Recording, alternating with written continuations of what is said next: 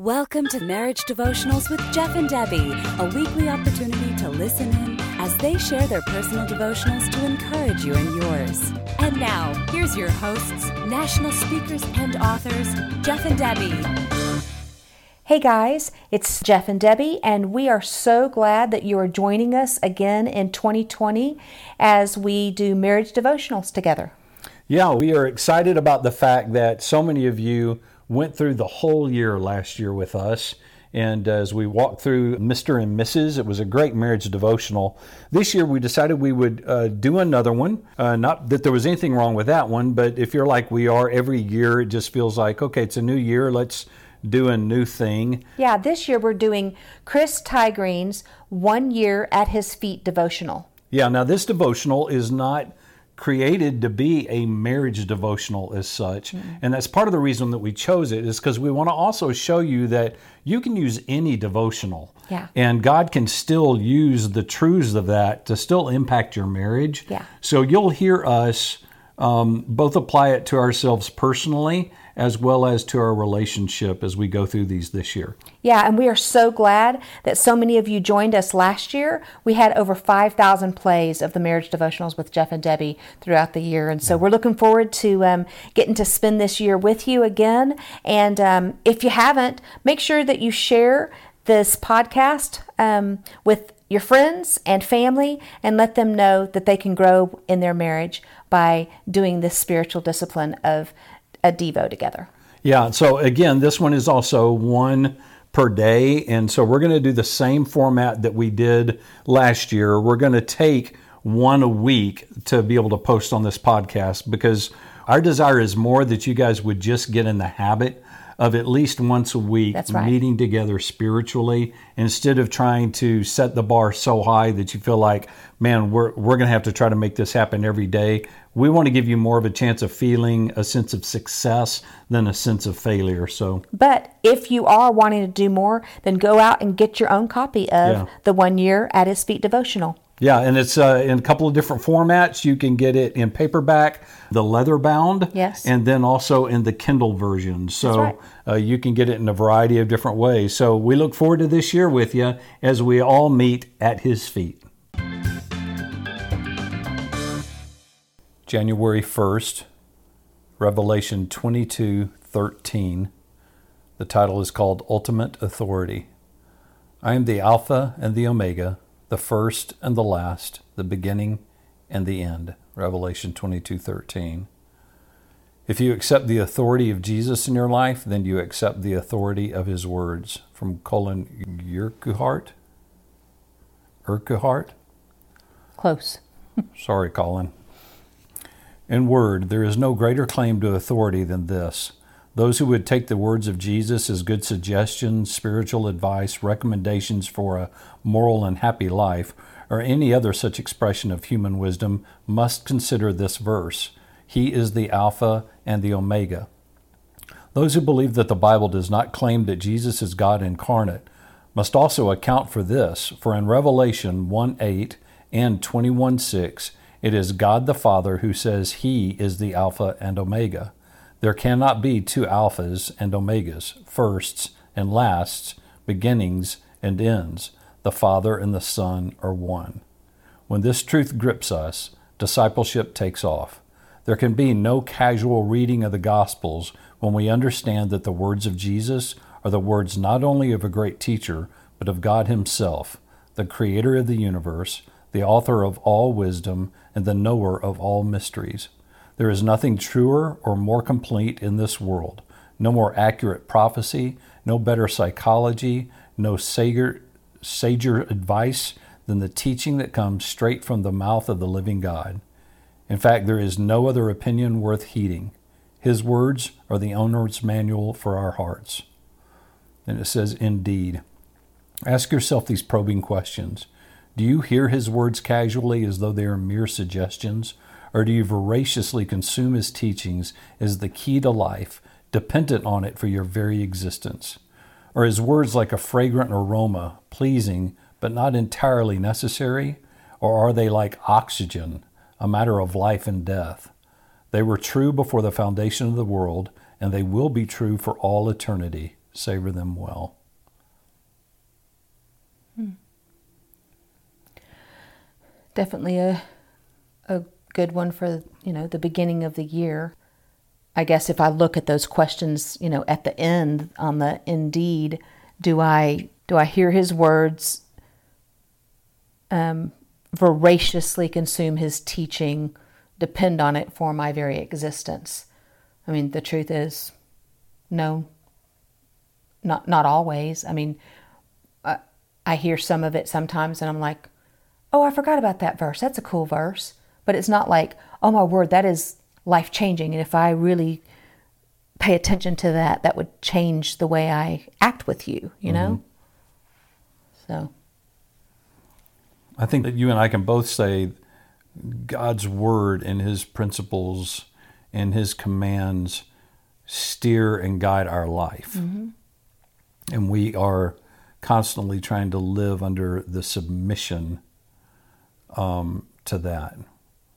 I think that we can always grow, though, in asking the Holy Spirit to increase our hunger for more of His Word to sustain us on a day to day basis. Uh, it, just the word voracious. I mean, I, Yeah. I don't think most of the time I'm voracious Right. Mm-hmm. about learning the God, Word of God, Yeah. even though I should be.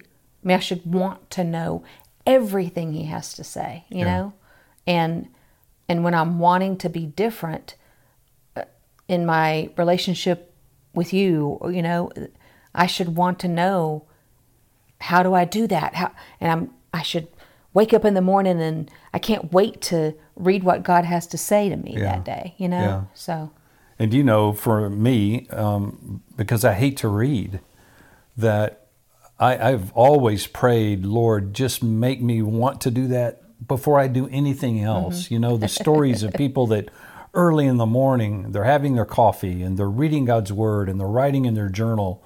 I'm like, I want to be that guy. And it may be I may be 75 before I finally become that mm-hmm. guy. But I think that what the Lord asks for us is to not do this out of a religious Right.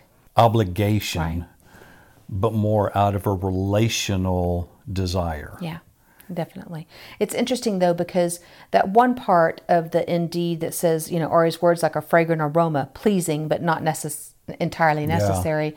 But I mean, the Bible also talks about the fact that we are supposed to be an aroma Yeah. of Christ, and so it's like, well, I mean, that wouldn't be all bad if if I I understand what he's saying is it's just a good smell and you know it's just enough but he, that he wants it to be oxygen i understand where he was going with that but i was like but really i i want those words to make me have a pleasing aroma you know what i'm saying Yeah, So, yeah. I want guess I, want God's word to me to be oxygen, but I want my life to Him to be a pleasing aroma. yeah i guess that's true And I don't guess it can be a pleasing aroma to Him if His words aren't oxygen and the source of sustenance for us. And I think I think that's why maybe sometimes in our marriage and when we talk to other people, um, especially if they're you know in bad places in their marriage, they their oxygen is their anger in the moment, or their oxygen is their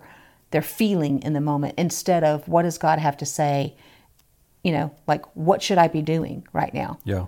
Many times I know what it is. I've already read God's word, but I don't want to do that. Mm-hmm. so then it's not really oxygen for me, you know? Yeah. Because it's not I'm not letting it change me in the moments that it counts the most. That same uh, kind of line I was thinking when I was thinking of how does this apply to marriage? And I think what you and I see so often is, and we've dealt with this ourselves if we've gone through a time, especially earlier on, when we're having an argument and we're disagreeing and we know we need to apologize, but we, we don't want to apologize, or we would stay angry with each other longer than we should have. Um, those couples that we see and that we work with where maybe it's at our marriage intensive um, where somebody has been deeply hurt and they don't want to forgive Right. and they don't want to uh, let god have the seat of, of being judge and and the source of justice. They want to play that role. But ultimately, what we're saying when we do that is, I don't really hold God as the ultimate authority. I hold myself as the ultimate authority. Yeah, because then He's not the beginning and the end. Right. I even in our relationship, you know, with our spouse. Yeah. You know, Because we're saying, as the hurt spouse, no, I will have the end word. Right, God doesn't get to be the end. wow. Yeah. So it really, at that point, doesn't become about the marriage Mm-hmm. at all. Because they can blame their spouse all they want to, but what they're saying to God is, Your word is not the ultimate authority in my life. Mm. I will be. Wow. Okay. Lord, that just um, that convicts me in such a strong way. In that, um, I guess to be honest, sometimes I want to be the beginning and the end in times of struggle in our relationship, um, and I do believe that you, Jesus Christ, and God are the Alpha and Omega. And I ask for you to make me aware of any time that I need to come to you and say, I am not the beginning, I am not the end.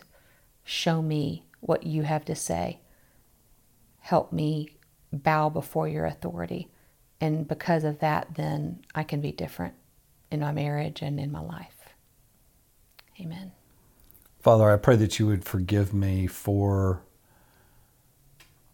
any area of my life, whether it's in my marriage with Debbie, in any any part of my life where your commandments are clear and your your word is um, as obvious as it can be in terms of what I am supposed to do in an area, and for whatever reason, I choose not to. I pray that you forgive me for being so arrogant as the created to look in the face of the creator and tell you I know better. And I am so deeply sorry for the times that I have never said those words out loud, but my actions have. And um, that disobedience, um, it's not enough for me to just look at disobedience as a little spoiled child throwing a, a spiritual tantrum. It's more than that. And I, um, I want to start off this year in 2020 saying, Father, I want to I need your Holy Spirit to help me stay in the posture of humility and submission and surrender to you this year for my relationship with you first and foremost and for my marriage as the result of that. In your name I pray. Amen.